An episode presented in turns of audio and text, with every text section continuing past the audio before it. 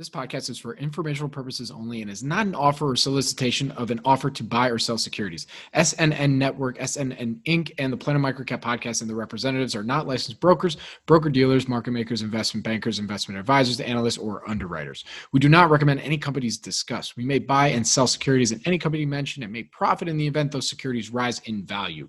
We recommend you consult with a professional investment advisor, broker, or legal counsel before purchasing or selling any securities referenced in this podcast podcast. Welcome back, everybody, to the Investors Roundtable. I'm your host, Robert Kraft. You can follow me on Twitter at Bobby K Kraft. That's B O B B Y K K R A F T. And we have a very fascinating topic today to speak of, uh, and we're going to get right into it. Um, but first, joining me on this panel today, uh, we have one newcomer. First time on the Investors Roundtable, John Vandermosten. He is the senior biotech analyst at Zacks Small Cap Research. John, thank you for joining me today. How are you doing? My pleasure. Good to be good to be here and join in a different forum. Great to have you. No, this is a you're you're a key you're a key cog in the wheel today. We we need your expertise for for our topic. Uh, and then also joining us again, we got Stephen Kiel from Arquitos Capital. What's up, Stephen? Our, our produ- I'm calling him our producer at this point. So what's up, Stephen? Uh, good to good to be here, and uh, uh, good to be again here with uh, with Kevin, and uh, nice to meet John for the first time. Very cool. Thanks, Stephen. All right. And with that, of course, we got Kevin Shea, Rack on Tour, at the good prick on Twitter. Uh, we still haven't hit the 500 yet. So if you haven't done so yet, go follow Kevin on Twitter. He will then soon do a TikTok uh, dance or something for us. But uh, yeah, he well, he don't don't mind him. He's shaking his head now. He's gonna do it for us. Don't worry about it. Uh, but Kevin, always bla- uh, always great having you on. How you doing? Good. Good to see you again, Steve. Yeah, welcome, John. TikTok might not exist by the time we get there, Kevin. I don't know. Yeah. I mean, I, I at the end of the day, at the end of the day, I just wanted to get a video so that he gets picked up by uh, TikTok investors. You know, so I think so. He, whether it's whether it's a dance, but or or just uh, something funny, financy. You know, I want I want that I want that profile to pick up on this video. But we digress. We'll get I, I, we'll we'll eventually get there. But uh, listen, today's topic. Um, really inspired by some uh, some pretty big news that we've seen out of the biotech industry. Um, I mean, if you've been living under a rock, you that's the only way you probably don't know that uh, you know Pfizer has uh, has gotten some pretty interesting results and some great results really on their recent trial for the COVID vaccine. And then the following week, Moderna followed up with their amazing results uh, on the COVID vaccine. We're not here to, to really get into each of those results individually. We can get into it if we want, but really the main topic today that uh, we, we cover probably not enough but it's something that's really important. That's really understanding the healthcare and life sciences industry as an investor. You know how do you approach this industry? How do you look at individual companies? How do you understand clinical trials? You know we're we're we're going through the whole gambit you know talking about experiences you know what we learned from that. So with that i figured i'd throw it to our biotech expert on our panel today to really kick us off and give us kind of a, uh, an overview and better understanding of you know what what investing in this sector really looks like in the context of some of these recent results that we've seen. So, John, I know that was a loaded question, so sure, feel free to sure. take as long or as little as possible, but kick us off, and then we'll go from there. Yeah, I'm. You know, I mean, I guess you know when you think about just investing in general in in, in biotech, life sciences, and things like that. I mean, there's the COVID investment um, which you know may only be relatively few companies who get in there. But then there's the broader you know biotech investment, and as Kevin was mentioning earlier, it is you know it can be it can be rather volatile, and sometimes there are binary outcomes, but you can play in the large cap space and they have a large portfolio of drugs. You know some are already revenue producing and uh, they have great distribution uh, and sales teams in place and they can actually pick up approved drugs that smaller companies uh, approve. So you can still get exposure uh, to the space and that's not uh, not so mm-hmm. volatile and a little bit more secure if you play in the larger cap space. And then you know there's the mid cap space where they probably have some R and D and they also have some um, you know some some uh, revenue generating uh, products. And then in the small cap space, you know where we're kind of mostly focused. That's you know that's where the real high risk, high return. I mean, you can get a 10 to 20 times payoff there. Uh, you know, in the coronavirus uh, era, we've seen a few uh, a few names really spike up. Um, but I, I, think you know one of the things that, that I've noticed anyway is that it's the larger companies that have really kind of come out ahead. Um, you know, Pfizer, BioNTech, that that combination there. uh, because one of the big issues with this is the um, you know, distribution of the drug and also the manufacturing of, of the drug. Uh, you know, those are very uh, intensive processes. You need you need uh, facilities and things like that. So that also kind of leans towards the larger players as well. Uh, you know, for who are going to benefit the most. Um, you know, I'm, tr- I'm trying to think what else I can say about it, kind of in the in the COVID uh, universe. you know, one of the other things that that coronavirus can do is help bring some technologies forward that may not have otherwise been advanced so quickly. Uh, and this mRNA, which uh, both um, uh, Moderna and Pfizer, uh, Pfizer, uh, Pfizer BioNTech, I should say, because they innovated it. Um, it's uh, mRNA based, and, and one of the great things about that is that it actually can um, can use the body's own cells as kind of the manufacturing of the of the um, of the antigen, which kicks off the body's immune response right? So that really helps out in the manufacturing side because mRNA is relatively easier to manufacture than the flu vaccine, which, you know, as probably most know, is chicken eggs and things like that. So, um, you know, I just, I know I've been throwing out some random things, but, you know, these are kind of the, the, the, the, the big waves that are flowing through the industry and kind of what people are talking about. So, yeah, hopefully that was helpful. That was, that was very helpful. Um, before, so I think to, to kind of pivot from there because that, that that was kind of a good overview. And and this is a question for Stephen and Kevin. You know as as you guys have made pretty evident both in your individual interviews with me on the podcast and just in general being on on here you know you, you guys tend to stay away from biotech healthcare more or less. That probably not fully but more or less just because of some you know you'll get into why in a second. But you know what's been your experience thus far in your careers when you've been assessing biotech and healthcare and and what what's what's been some of the source of the trepidation? So uh, uh, you know i'll go to kevin first. He offline uh, he he had some good stuff going in. Sorry steve we'll we'll come to you yeah bobby i think there's two or three uh, issues that i deal with on biotech and i've mentioned them a number of different times in the past. Is one i don't understand it. You know the science is just i'm, I'm an engineer in, you know by, by, by background. But um, and I understand engineering and science and mathematics and things of that type, but I don't understand the, the depth and, and, and, discussion that goes on when someone's talking about a drug or drug discovery or things of that type. Um, even now, if you're looking at COVID, I mean, even the even the pictures look kind of funny to me, you know. So there's a bit of there's a bit of that. Um, the other part about it is, is that I, as as was mentioned by John, um, there are a, a, the breadth of of, of uh, opportunities. Um, and the one thing I think it comes down to is we're talking about, about binary events. I mean, you can either make it or break it. Uh, and I think that happens regularly. You see it all the time. And at the other side is um, the other part about it is that John mentioned is one of revenue. Um, these are all pre-revenue. Most of the small cap, micro cap are all pre-revenue. So you're in a situation where um, you, you, you, your stock is moving based upon some news. Okay. And even then, I don't, it's, it's a phase one, phase two, or something going on. So it's kind of binary in that way as well. You, the stock moves on on sentiment uh, more than anything else, in my opinion. So you know, if it's revenue generating, then I think it's a big difference. I think that there is a big opportunity to go out and look at revenue generating uh, companies, but they are in the large cap space. And the other opportunity as well is that if you really want to, you know, as, as you as John was saying, get some exposure, you know, you may as well just buy an ETF, the IBB. You know, that way you basically, you basically, I think, should have um, a lot less risk associated with uh, uh, uh, getting a single stock and hoping that that thing's going to succeed. Where the IBB is going to give you a general, general large particip- participation in the much larger, broader market, and um, you know, it'll it will it will cover you from a standpoint of risk. So, as I said, I think I think it's a binary problem. Um, I think the revenue is is is really kind of um, uh, interesting here because how do you how do you value a company that hasn't got any revenue? Again, it's one of those situations. You know, and there may be ways to play it, and I think John might be able to discuss you know those opportunities as as you know where where is a where is a good place to participate but and get some exposure um, if you're a skeptic or if you are indeed um, you know looking at it from a binary perspective. I mean, where's the where's the alternative to participate rather than just going out and picking a uh, picking a picking a poke? Yeah.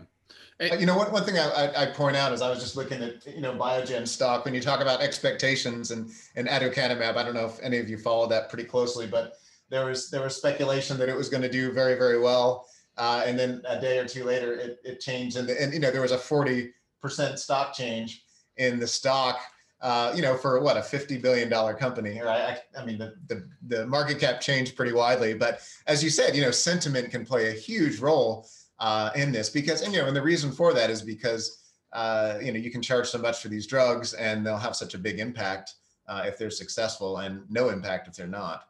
Um, so you know that's that's one thing I wanted to agree with you on that you know the sentiment can change things very very quickly uh, without you know without any warning. What would you say about this idea? Oh, Stephen, go for it. No, no, I just uh, just wanted to to kind of point out that it is pretty amazing, right? Ten billion dollar swings, kind of here and there, based on kind of a news headline. yeah, uh, exactly. be, uh, be true, and it's uh, it's it's pretty fascinating, you know, uh, in in kind of normal time. Not the, not not that now is a normal time, but those things can happen, uh, kind of in, in, in less volatile times as well. And uh, you know, there are very few industries and companies and industries where that can happen. I think that does provide an opportunity for bottom up fundamental investors. And but to Kevin's point, though, you have to you have to really have an expertise and know what you're doing. I mean, John, uh, I think can uh, can can measure uh, you know potential variables and outcomes uh, that can put a kind of a price range on a company that's maybe pre-revenue or uh, not generating profit at this point where you know someone like maybe kevin and i uh, would have a hard time doing that just because we don't have the uh, the specific kind of uh, scientific expertise to do so. Yeah and I, I can talk for a second just on kind of the, the process that we use to come up with that that valuation range. Um, you know obviously the indication that that a company is going into is is really key. You know, is it a large indication? Is there an unmet need? Uh, will there or is there a lot of competition? What kind of pricing can they can they get out of it? Um, you know, those are just some of the factors that you want to look at. How long will it take to get approved? Uh, you know, what we try to look for is is large unmet needs. Um, you know, and, and new new innovative uh, you know products that uh, have shown early early efficacy and you know it's a probability. You know I, I, make that very clear in my research that it's all about a probability. And that's why the portfolio idea is so important. Um, you know because if you get your probabilities right you can be wrong on a 90% stock but if you have you know 10 of those one's going to miss and nine are going to make it right? So that's that's kind of the, the the thought process behind that.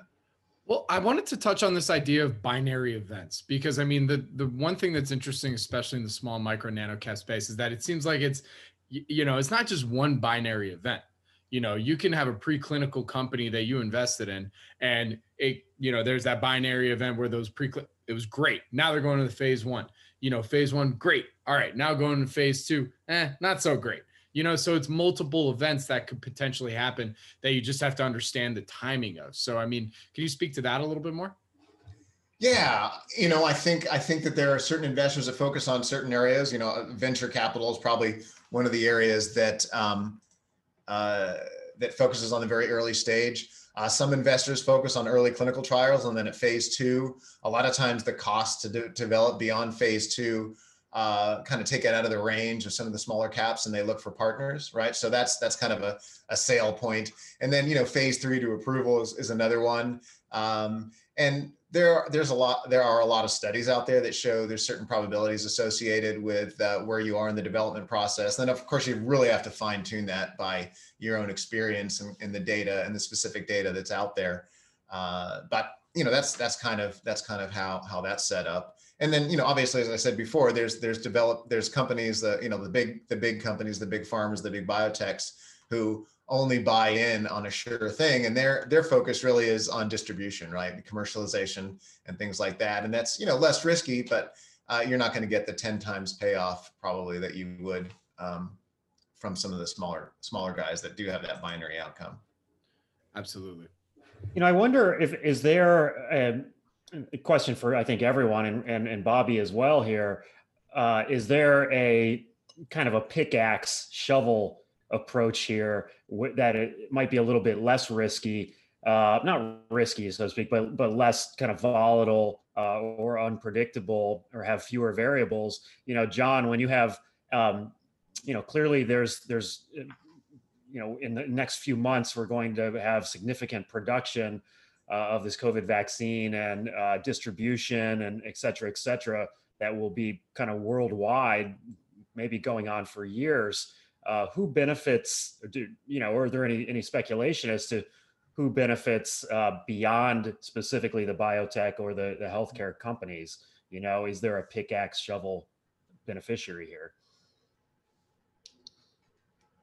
Uh, you know, I mean, distribution is obviously a big one. Refrigerated trucks, maybe.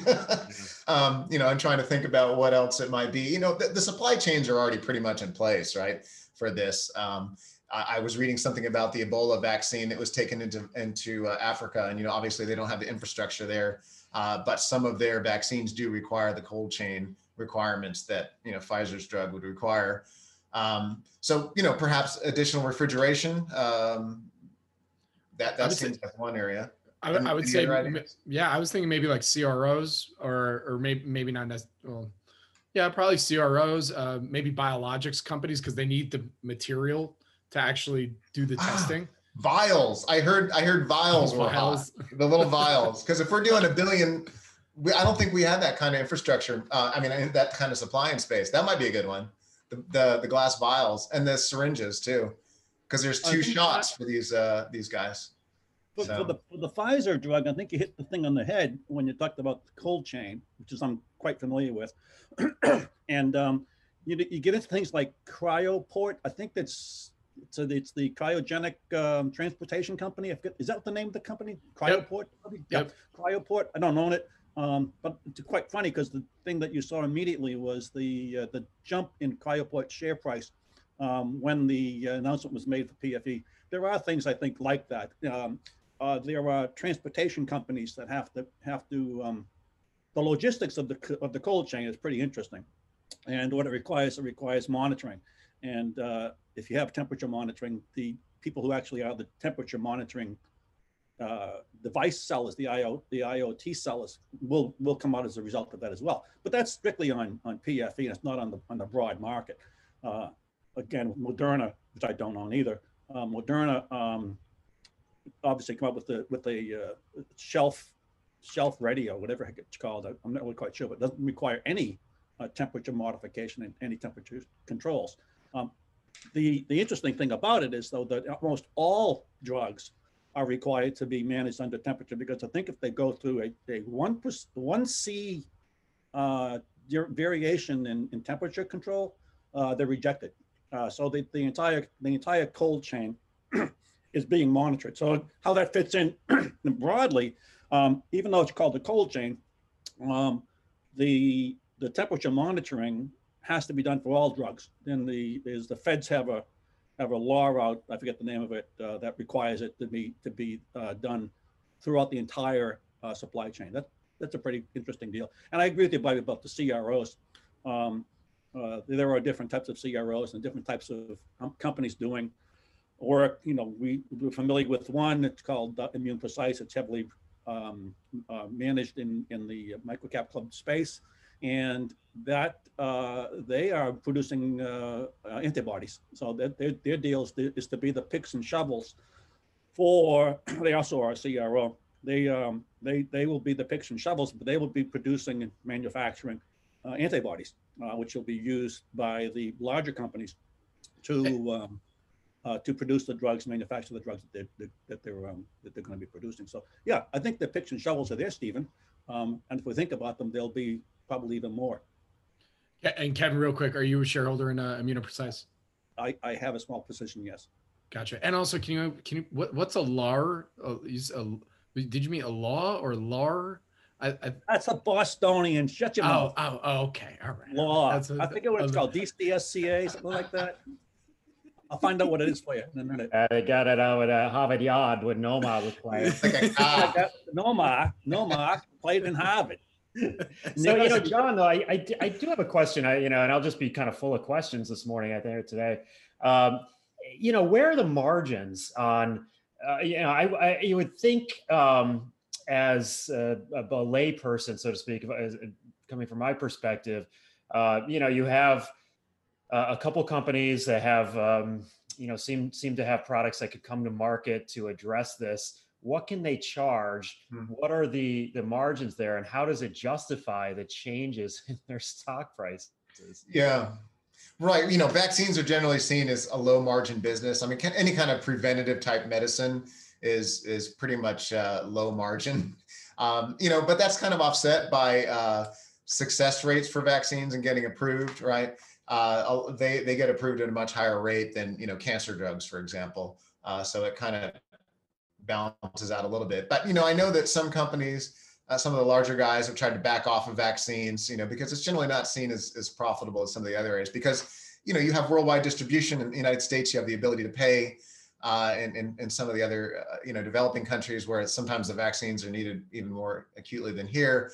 Uh, they don't have the ability to pay. So, you know, a lot of times the margins aren't really as attractive as, as you'd hope. Um, I think the thing on coronavirus is, is the volume, right? You make it up in volume. Um, I don't know if I should say this or not, but I think I saw ten dollars was the price of the vaccine at one one of them that was agreed with the government, and they may be providing.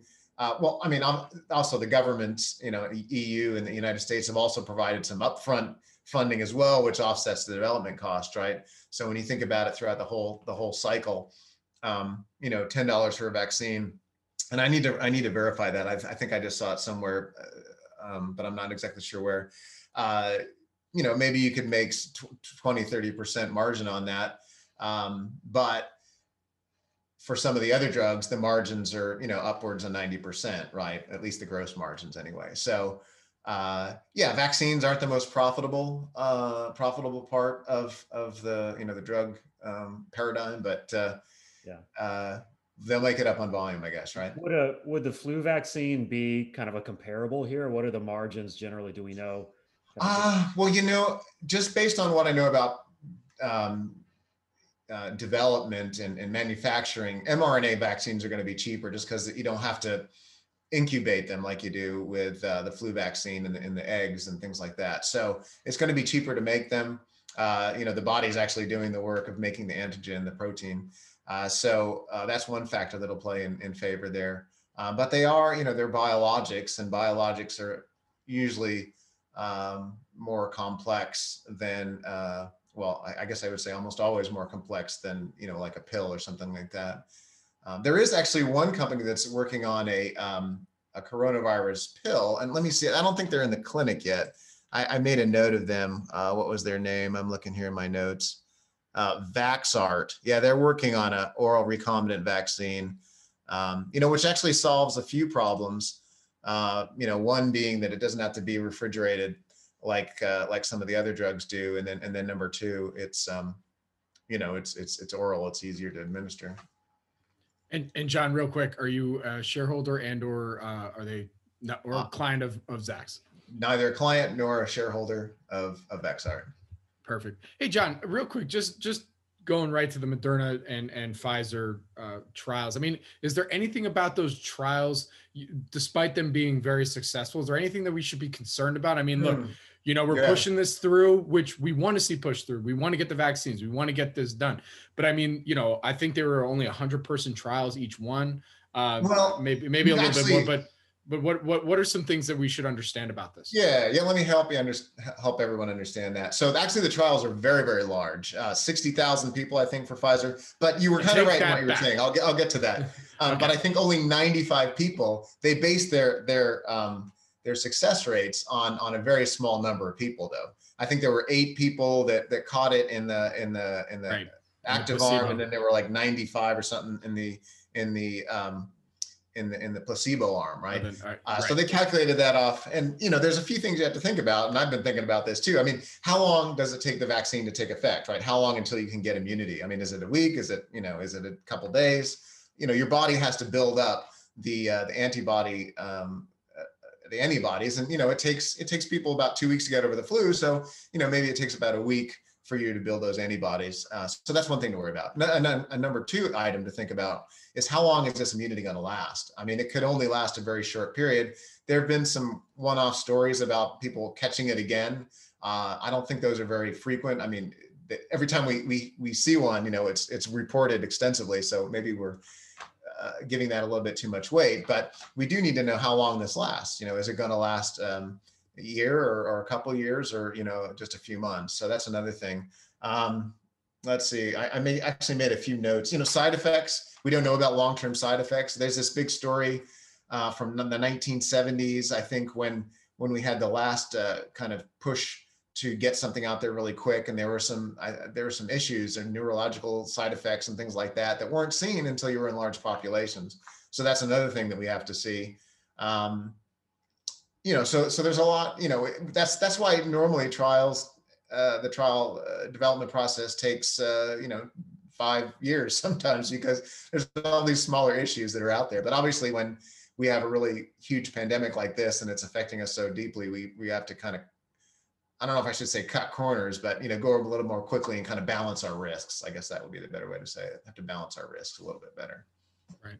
Well, I'm afraid uh, Bobby Bobby can be the canary in the coal mine here in the area where he lives in when we'll see what the effect these anti-vaxxers have uh, if there's any sort of kind of repercussion. You too. You're in you're in New York, man. Yeah, New York, not, New York and LA. Nutty out here is. yeah, I'm for. I mean, yeah, yeah. That that's a whole other set of issues. You know, even once everything has been signed you, off, when you, you think, just yeah, there's that about, anti-vax. yeah, sentiment. second, third order effects of something like this. You know, when you rush something through for approval, legitimately so, uh, to to address this. Um, you know there certainly could be uh, some some effects that don't show up until the future. I mean, we still don't even know right now uh, if there are long term effects, you know, from COVID that might not show up for or that might never go away or might not show up for several years. And uh, so, you know, you you hate for there. We have to do this, of course, but there is a second or third order potentially effect that uh, you know could could cast doubt on on a lot of vaccines. You know, if there's something legitimate there that uh, some of these some of these people um, uh, who are already skeptical uh, are unable to do the math on the cost to benefit analysis there. Yeah, it's definitely a balancing of risks on, on all sides.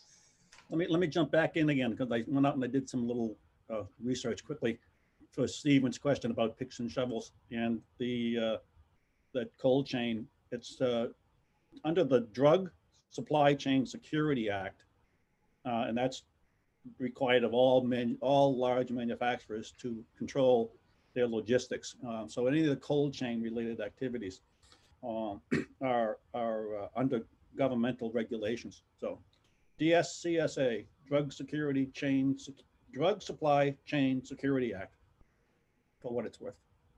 And then, well, you know, there's the distributors, uh, you know, like Cardinal Health or AmerisourceBergen or, um, you know, some of the others. Then they, they, you know, they're they're they're pretty involved in that. And there might be actually, you know, there might be even some foreign names that that will get some extra action as well. Uh, I don't know those, but that might be a good a good place to look. Um, because yeah, that's, I think uh, those are those are the names that I'm familiar with. Um, and not only that, there are they they inter- they include um, packaging so the packaging is also part of the picks and shovels. I'm familiar with, uh, I think it's called World Courier. They're part of Amerisource Bergen, And they pro- they produce these very large, let- let's just call them like, like Yeti coolers is about what they are like, that they're big. Um, Yeah. They go from Yeti, they go from, you know, from garage size, not garage size, but small shed size uh, containers to the stuff that you ship, um, you know, like dry ice in. So that there's, there's quite a bit of activity going on in, in that realm um, that might very well you know be interesting to some people. What about what about uh, medical waste collection? If we have a lot of syringes and a lot of vials here, is a Stericycle or something along those lines, uh, you know, going going to benefit the medical waste area? It's a good question. I think they burn it a lot, don't they? Well, they're I'm trying to burn it. Do should we go short the environment then? yeah. God. There's a few reasons to do that, isn't there? Is it, uh, do we have a, a an environmentally friendly syringe company out there that we can call on to you know deliver all the vaccines? That would be nice. Well, let's see how Stericycle stock has done the last uh, couple of days here to see if you know. Uh, let's see, down today, but uh, you get give me a give me a quick minute here over the last five days. This is that point in the roundtable where we all check our computers at every stock that Yeah. we talked about to see Yeah. if uh, to see what's been going on. But if that's any indication of the healthcare and life sciences sector, It changes that- quickly, right? that should you know be it right there. One one interesting thing that I came across when I was when I was reading through some materials yesterday is this new company uh, that I just heard of, Lucira. Uh, they have their all-in-one test. It's an at-home uh, test, uh, molecular test for for COVID, and it and it seemed like it was pretty pretty good. I think 94% positive uh, when compared against PCR, but it was a really small sample size. They only they only tested 51 or the only 51 people uh, determined that that number. But uh, um, yeah, it, uh, it, that seems interesting because you see all these long lines of cars, you know, waiting to get these tests, and you know the turnaround time has been terrible. That's one of the things I've really heard about a lot is that you know, if it takes five days to get your results back, it's kind of useless because you may, I mean, you, you need another test, right? If you're going to go uh, be around people. So uh, this, this at-home test, it takes 30 minutes. Uh, again, it's Lucira. And just to respond to your, your question, know you're going to ask me, we don't own it. And I hadn't even heard of it before um, a day or two ago, but uh, yeah, it detects COVID RNA. So kind of an interesting thing. And they, they, they actually raised something like I think $35 million in February, probably by chance, right? Because nobody really knew kind of where this was going. And it takes a few months to get that prep. So they were quite lucky. And they were developing a, like a flu test or something. And they decided to change direction, obviously. And uh, it, it, got emergency use authorization just uh, just like a day or so ago. So interesting. John, I, I, saw that as well. I saw that yeah. as well. And I, there are other companies that are doing more or less the same thing. And it kind of relegated to the pregnancy test type of domain. The thing yeah. looks like. So it's kind of funny because one of the things that I I did do some research on after coming across another company that, that did another home an in-home test, um, and I started looking at companies that companies that make the little device that is used for the pregnancy test. You know, those little the little handheld thing to see whether or not there might be a, a picks and shovels play there as well. You know, to sit down and see well who's going to be producing these things and who's going to be manufacturing them. So if this, what would you say was Lucerna, something like that? Yeah, Lucira, L U C I R A. So they may they may be a biological company, but they probably can't produce anything. They, they have they're not they probably haven't got any manufacturing, any distribution, or anything of that stuff we talked about. Right. Yeah, they're probably one of those virtual companies. They outsource all of the manufacturing. There. So the question you have is how are they going to how are they going to execute it? Do you you know do you do you spit into the device or no? Do you shove the device up your nose or some yeah. stupid thing? You know, how are you doing? Poke your head up. You know, so uh, you know, give yourself a you know an aneurysm. Uh, so the, the, question I had is that if how are they going to manufacture these things, and if so, you know, there's already people that are out there producing something similar to it. If you can, if one could suggest that pregnancy test is similar in some fashion, um, but it's an in-home test. You know, you do something with it, you, you spit on it, or I don't want to say you pee on it, but you, you, know, you spit on it or something. You know. so uh, there are again lots of picks and shovel stuff that's out there. What, so the other thing that my question is, we're talking about healthcare and life sciences. We are we are indeed sticking to drugs, right? Is that the uh, is that the basic? Hey, we can, talk. We we can get into med tech. We can get a, to medical device if you want, Kevin. I know you got some experience there. Yeah, I didn't so know whether John was strictly on on on. Let's just call. Yeah, I'm mostly focused on on biotech and, and pharmaceuticals, but you know, I can I can I can branch out a little. If I don't know, I'll let you know. I'll let Stephen take it. well, hey, John, real quick before we maybe pivot to that, just in case, I, I have a dumb question that I don't think I've ever asked you before. I can't believe I haven't, but I'm going to ask you now. How do they determine the size of the trials? You know, how, how do you hmm. determine that for for Pfizer, Moderna, you know that uh, they do sixty thousand, but they're only going to pick from the hundred, or you know with Lucira yeah. the the fifty one, and that's that's going to determine you know so many huge outcomes and you know next steps and how much money you might be able to raise for the like how do you how do you get to some of these yeah right. nebulous I mean, numbers?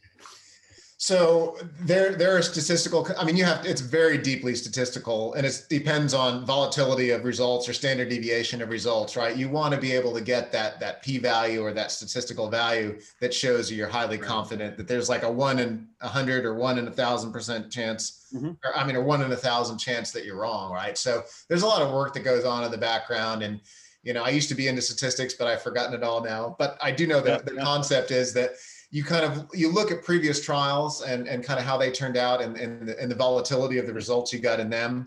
Uh, I think I read that for um, for Pfizer's or or um, or for uh, Moderna's, they actually looked at the previous SARS and looked at that volatility of that to determine their their size, right? Because they just didn't have enough information in such a short time. So that was what drove it. And they probably added an extra layer of you know protection on there. Um, but that's you know that's how they do it. And some like like this one for Lucira, I don't think that I mean 51 does not sound like a, a, an inspiring number of of tests. You know, for me to have confidence in in that 94% number they gave, but. Um, you know they can do more uh, and then also you know you also if you're looking at it you want to see that p-value and a p-value of one just means you're you're 99% confident that uh, you know the results are um, or there's a one in a hundred chance that it's wrong, right? It's, uh, the, the data don't always play that out because a lot of times you'll see those low p values in, in a phase two, and then you get to a phase three and it fails. So I think sometimes they may overstate. Uh, just depends on how you're asking the question. But yeah, that's that's a good question to ask on how how they um, how they determine the trial sizes. Lies, damn lies, and, and statistics. exactly. Yeah, it's a it's a fascinating situation because you know it is you, you hit it on. I, I know that for certain that it's all based upon statistics because they can't get enough people. Okay, and they can't get enough people fast enough, which is the other part about it as well. If I follow the whole thing, I mean, there aren't enough sick people who might hmm. benefit by by a cure that they can get all those sick people in the room at one time. So it's going to last sure. years in order to build up the to build up. I forget what the word is that they use, but to build up the the the the, um, the number of people. Yeah, the data set. Just build up the data, data set. set. Yeah, yeah. You just well, can't get people, and then sometimes yeah. the people aren't the right people. You know, so that there are all there are all kinds of different variabilities that come into play when you're looking at these statistics. Right. Um, and again, uh, th- those are some of the things I think are pretty fascinating. Is trying to use AI again, if it's hmm. lies, damn lies, and statistics and artificial intelligence. And then there's AI. and then there's AI, which just confuses it even more. Um, but I think that there are some benefits that that come in when you start looking at uh, AI because you can start look at past data. Um, yeah. And see how that all came out. But again, you have to go back and it's it's I I I, I full well believe you. And that's the other part about it is the why I'm a skeptic is because it's based upon statistics. Okay. Yeah. Um, and if you're if you're a statistician, if you if that's what you're implying, that's I mean that's a that's a funny business to be in. I mean, you're really kind of out there. You said probabilities earlier, and I kind of smirked at that too. Um, but I'm, I think that the idea of using statistics to to uh, well, every everything's uncertain. Well, well, Kevin, you brought up an interesting point that, that I think you know we, we should address is that there's certain groups, uh, and I didn't bring this up before, but there's certain groups that are more susceptible to uh, the the COVID than others. Uh, you know, obviously, we know that older older individuals, 65 and up, they have a much higher rate.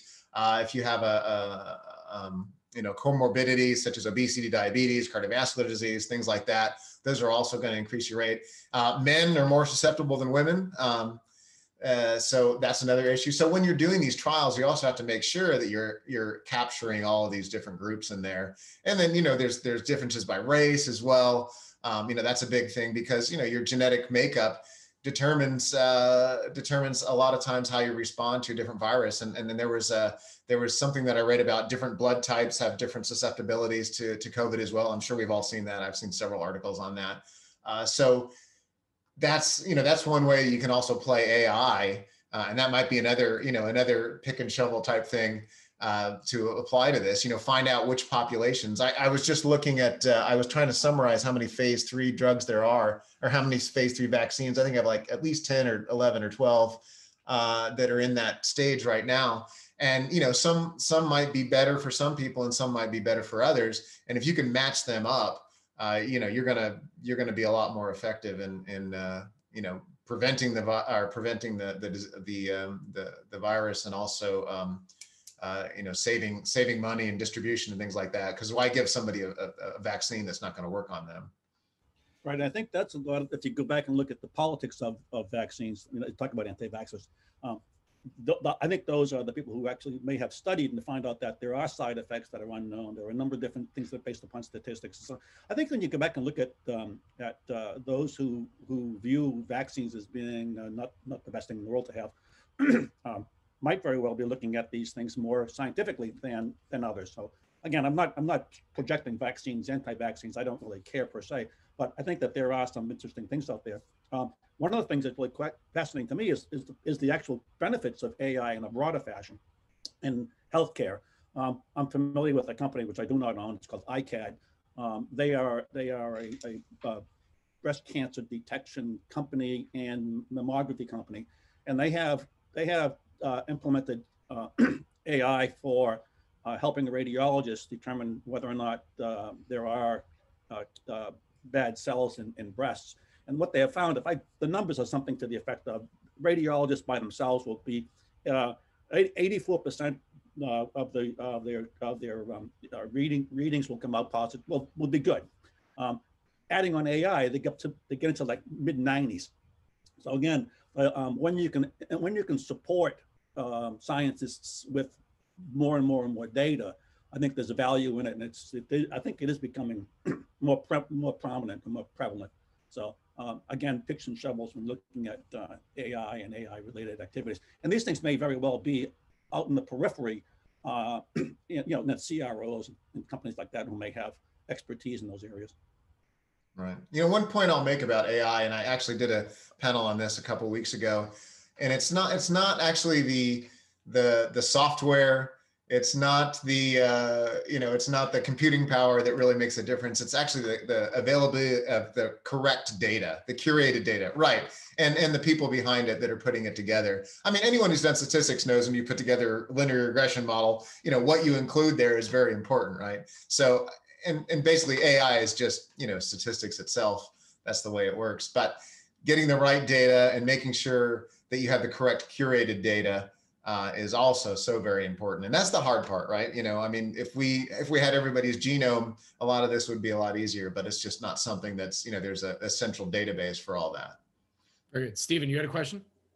No i just wanted to you know you take a half step back kind of based on this discussion and show how amazing is this? You know it we have uh, this outbreak really reached the us and, and to, to a degree to a, a large degree in mid-march and here we are mid November and we have kind of preventative measures. And, you know, when you think about the history of the world and the arc of advancement and progress, where, you know, thousands of years there were no vaccines and no treatments for serious, uh, for some serious diseases and things like that. And here we have, you know, in, you know, six, seven, eight months, uh, we have something that can prevent um, you know widespread you know kind of spreading and sharing and things of this of this nature. So it is pretty amazing. And you know whether it's uh, all of these advancements we made the ai stuff the statistical analysis the, the foundation of drugs we're building upon all of that research and analysis and the spreading of information in a positive way uh, is really really quite amazing and wondersome and it, it always kind of reminds me and, and you know this is human nature too how we get so used to these things that it's just expected. It's been six months why don't we have a vaccine yet you know? And it's kind of like the old anecdote about you're flying on a plane today and the the internet is a little bit slow and you're so upset about it you know and you forget to take a half step back and realize the wonder you're in flight you're communicating you know with everyone anyone in the world with all of the information in the history of the world at your fingertips and it's a little bit slower than you were expecting and you're upset about that. And we had none of this 100 years ago. You know it's so it's it's really amazing and i think uh, uh, you, you just have to give a lot of credit to human ingenuity here and have to bet on uh, continued advancements and ingenuity. Well it's it's pretty amazing Hey, amen to that. I mean, I I couldn't agree more. Here we here we are. You know, the the thing when I taking that even uh, another step further when I when I think about where we were in March and how we're now finally at at you know what looks like hope, you know, with with with these results out there is you start thinking about other um other indications, you know, not just vaccines, but other um other, you know, cancers out yeah, there. Neurodegenerative disease, that's a big yeah, one. Yeah, all these yeah, yeah it's just it, you you start thinking about you know i mean could we move faster to start getting either preventatives or or even cures? You know if if there was this much of a widespread um, pandemic even in in those in, in other indications in those cancers you know i mean even though there there are millions of people that are affected with it it doesn't get the same kind of you know um, attention as a as I mean, rightfully so. Look, we ever a lot of people are getting sick and very quickly in this wide, very widespread. But but still, you know, when you think about breast cancers and, and ovarian cancers and and and how many women that affects on a uh, you know on a yearly basis, you know, you just want to see some of these other things moving a lot faster. And ah, just John, how how yeah, can we get this uh, happening faster? There's no there's no change without a crisis, right? Yeah So, um, you know, maybe some of the the accelerated pathways and you know the FDA adapting to to this will, you know, enlighten people on how to do that in other important areas. I mean, you know, one huge area that I always try to bring up is neurodegenerative disease, like Alzheimer's disease and things like that, where there's no there's no therapeutic there that really works. I mean, there's a few drugs out there that help delay the symptoms, but nothing that works. And with aducanumab, you know, kind of looking like it's not going to go anywhere uh, there's really nothing out there that's in the late stages that might be available in the next few years. Even you know, even if there is something successful, it won't be out there for a few years. So, yeah, and that's a huge, huge issue. I mean, I think you know, like 30 million people are expected to to suffer from that in the next few years, or you know, in, uh, in the next several years. Uh, so that's that's a huge, uh, you know, huge population. So perhaps you know we can take some of the lessons we've learned from this and and apply it to other areas like that. Yeah, one of the things we've discussed in the past, which I promote, is this thing called innovation cycle. And I think what you're asking, Bobby, is is uh, noting both you and Stephen, is that the innovation cycle is sped up dramatically.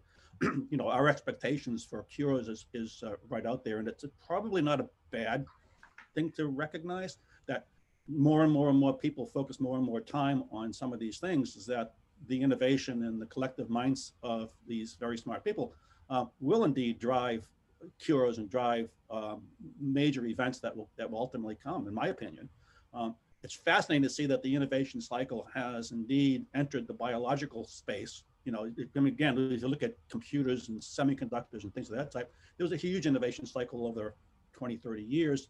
Um, go back to the industrial age and things of that type. So I think you might very well be in a, in a biological innovation stage we're probably still at the early portion of it. Um, and I think that if you go back and look over time, you can see how innovation cycles actually develop um, and, and, deployment, because deployment cycles at the same time.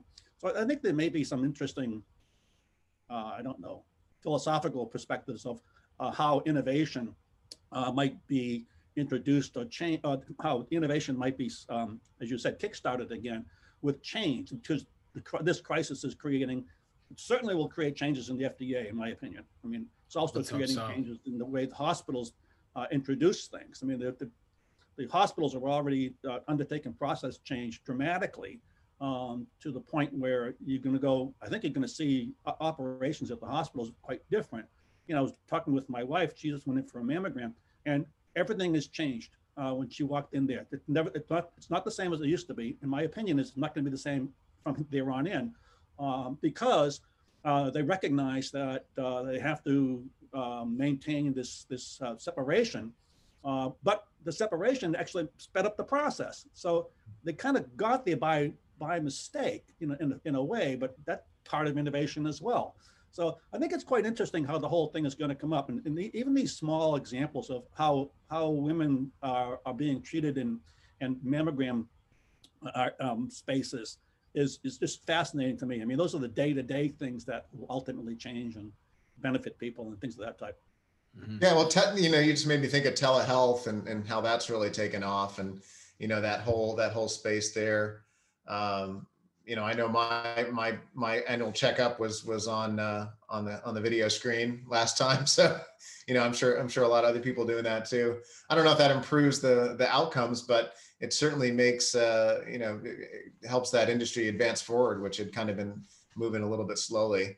Uh, and there's you know there's actually you make me think of a lot of different uh, companies that are focused on on areas like uh, there there was one company that that I used to cover uh, called Vivus. They're actually private now, uh, but they they were working on obesity treatment, and a lot of individuals who are obese are are hesitant to go into in-person visits just because they're a little bit ashamed perhaps uh, and and it, you know, based on their research, they found that that that individuals were more interested in in uh, doing it online, right? So now now that that's kind of seen to be more acceptable and and, and there's more infrastructure in place uh, to do it, that that could be another area that uh, you know could grow pretty substantially in coming years. You know, I've I have a random healthcare policy question. It was kind of it was inspired by something that Kevin said. Where we're in this innovation cycle, and and you know, I'm hoping to see some changes at the FDA. You know, but I mean, has has the the process of getting a vaccine or drug over the finish line, getting that FDA, that coveted FDA approval, you know, that 15, 20 year cycle, that coveted thing, you know, is, is there a potential where let's say they cut a little bit of the red tape or, or they make it, I don't want to say necessarily easier, but the process is just mm. done a lot.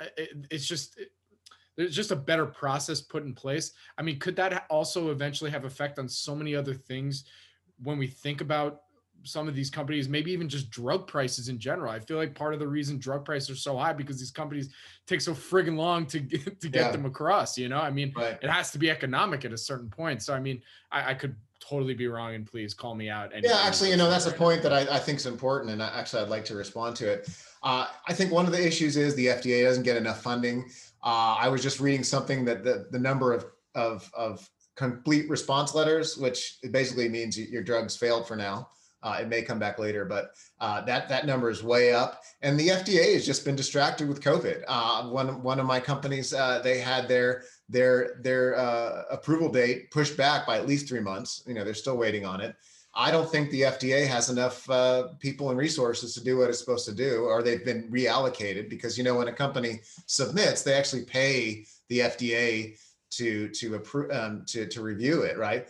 Um, and and sometimes I think the FDA doesn't care enough about uh, and and this may be because of resource constraints, but they don't they don't they're not they're not seeing kind of the other side of this, which is you know money is just kind of bleeding away while they're taking their time, and patients are dying uh, when there's these you know these treatments out there that that that could could help them.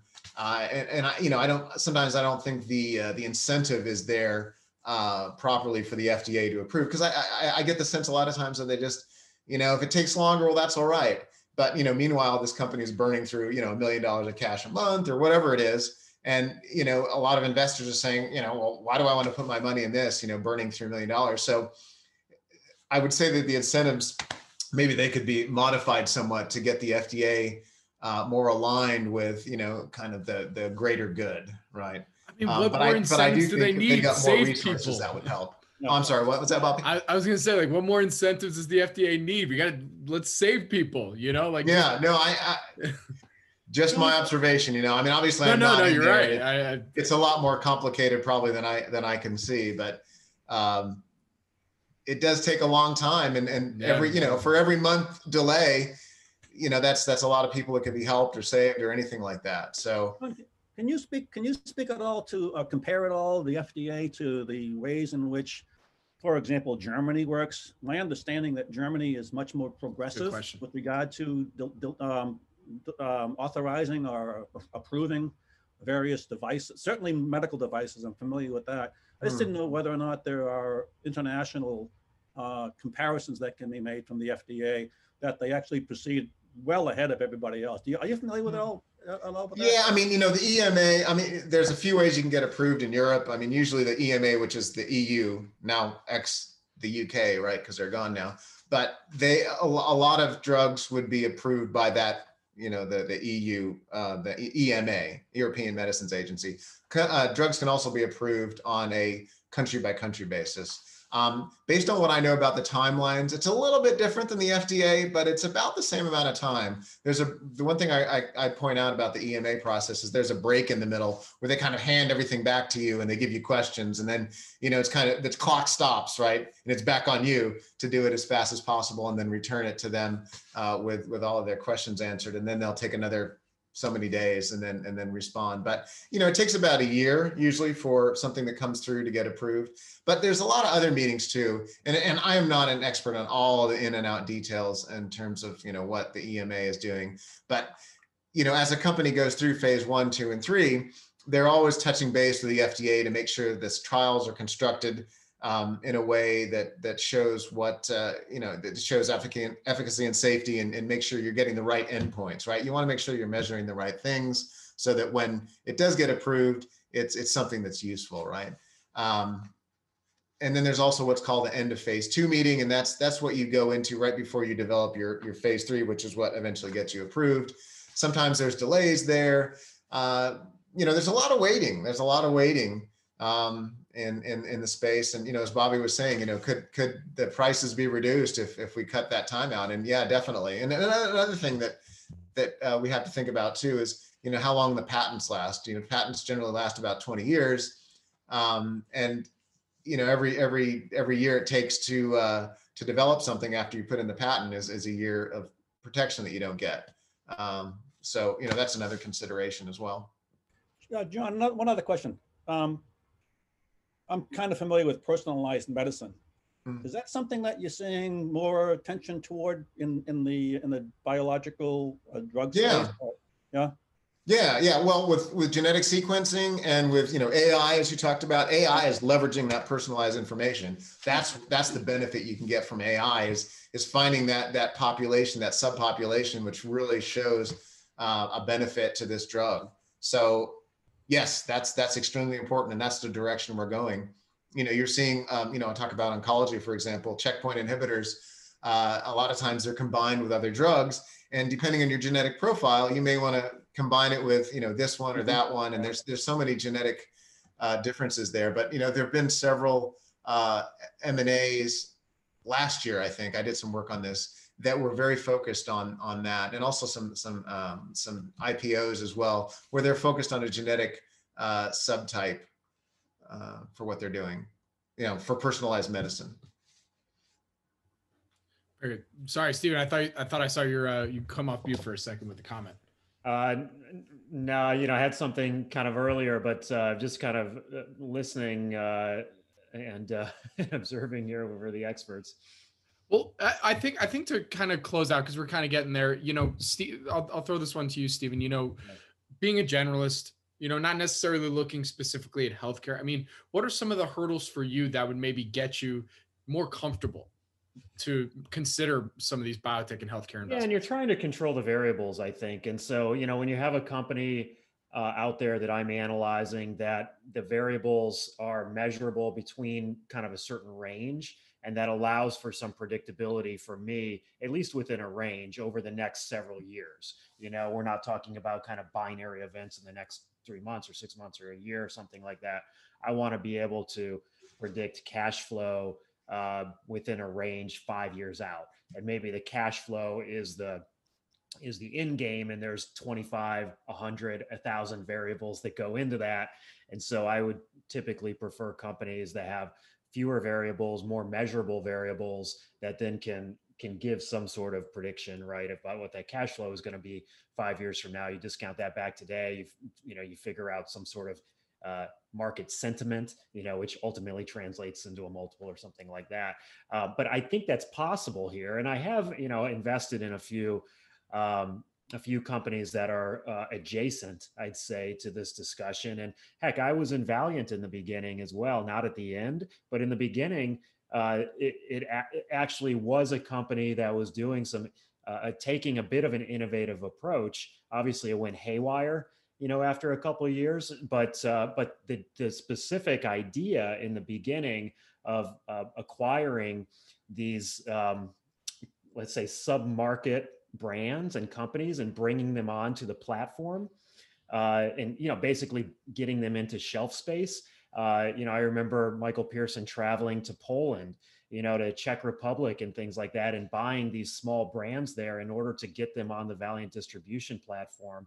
And you know that that's something that was a bit predictable. It was uh, actually a nice strategy, and it was something that you know this kind of roll up idea uh, was something investable until it wasn't right and then there's a limit because they get so big that nothing moves the needle anymore and then they have to start uh, I don't want to call it fraud, but they have to start going fraud adjacent at least, doing unethical things.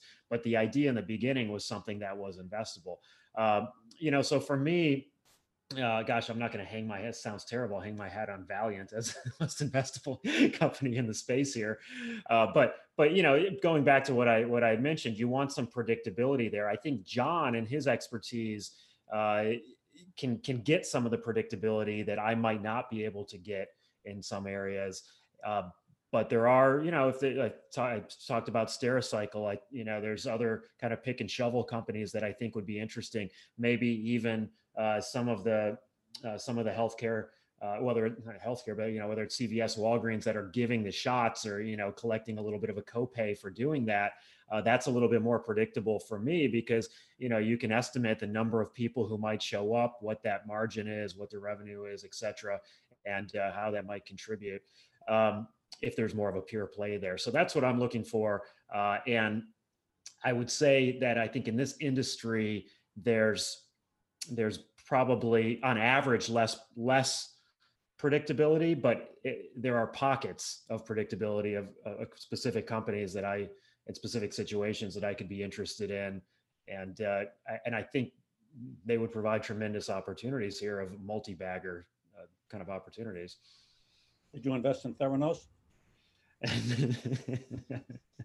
I mean, I was afraid to even mention Valeant. I mean, I deserve that. I mean, I mean, I was on the board, but you know, I didn't notice anything. Everybody was on the board. untoward. They had a pretty good board, actually. Yeah, they a great incredible board. Just to be clear, this is a complete joke here. It's a complete joke. Don't uh, I don't want any haters here saying uh, calling me an idiot on Twitter. Yeah, we do. We want to. Yeah, I think talking about governance and biotech and healthcare companies is a whole nother conversation onto itself.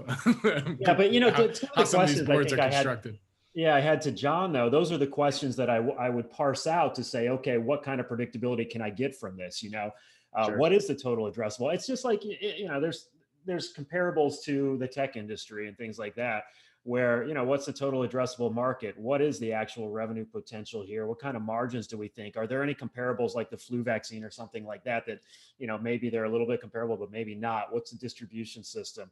And you know these types of questions are are the things that you know i'm trying to then ballpark a range uh, that eventually will bring you to all those variables that eventually will bring you to some sort of free cash flow generation uh, at, at a certain time period very good. All right. Well, with that, I think we're about there. I mean, um, let let's get some final thoughts on uh, on just you know you can give any final thoughts. You know, it could be healthcare related or not, but uh, you know, um, I'm I'm going to throw it to John. Any kind of final thoughts, and and where can our audience go and find more information about you and follow you on social media? Sure. Um, you know, the final thoughts would be, you know, as as Kevin was saying, you know, the the, the binary outcome uh, deters a lot of people from being interested in in the space. Um, but I think that uh, if you have a portfolio of, of, of, of, companies that you can avoid some of that, or also just go big, you know, go to the guys who already have uh, products in place and, and they kind of make their money off of their commercialization skills and their, and their sales force that's, that's already in place. Um, so to find out more about uh, me and Zacks, you can go to Zacks or scr.zacks.com. That's small cap research, scr.zacks.com. And I'm on Twitter at, at vanjohn10 uh, that's it. Yeah, at Van John Montero. And thanks for having me here, you guys. Great to great to speak with you and and hear your thoughts, especially uh, Stephen, all your detailed uh, um, uh, uh, on what you're looking for. That's really helpful. And his experience at Theranos, of course. Yeah, yeah. Uh, uh, on the board. Again, I, I yeah, mean, I was Wasn't Kissinger on the board or somebody was on yeah, yeah Kissinger was on the board. Henry Schultz was on the board. Everybody. Oh, that's right. Henry Schultz. Right. yeah.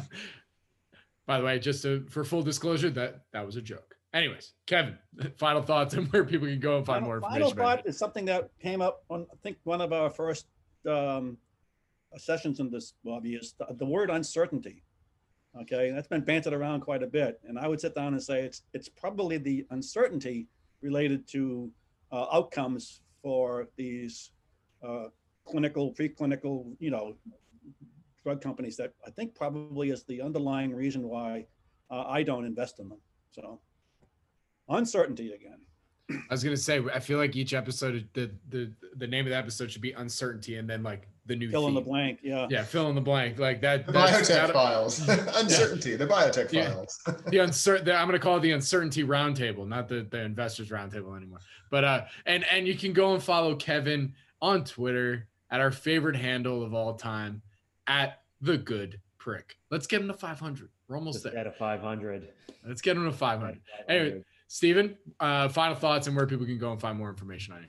Yeah, thanks for having me here. It's great to, to be with you, uh, Bobby and Kevin again, and John. I've really enjoyed the conversation and your expertise and knowledge. Uh, yeah, I can be found at uh, Stephen underscore Kiel on uh, Twitter, uh, willowoakfunds.com, uh, which is the, uh, the platform that we uh, provide uh, operational support to emerging managers. And then my fund is Arquitos. Uh, it's A-R-Q-U-I-T-O-S dot com. Very good. Well, with that, gentlemen, thank you so much for joining me today. I really do appreciate it. For everybody that uh, may are tuning into the final 10 seconds, you can listen to every episode of the Investors Roundtable on the SNN Network YouTube channel at youtube.com slash SNN Wire. And uh, again, thank you all for joining me. Look forward to the next one. Take care. Thanks, guys. Thanks, guys.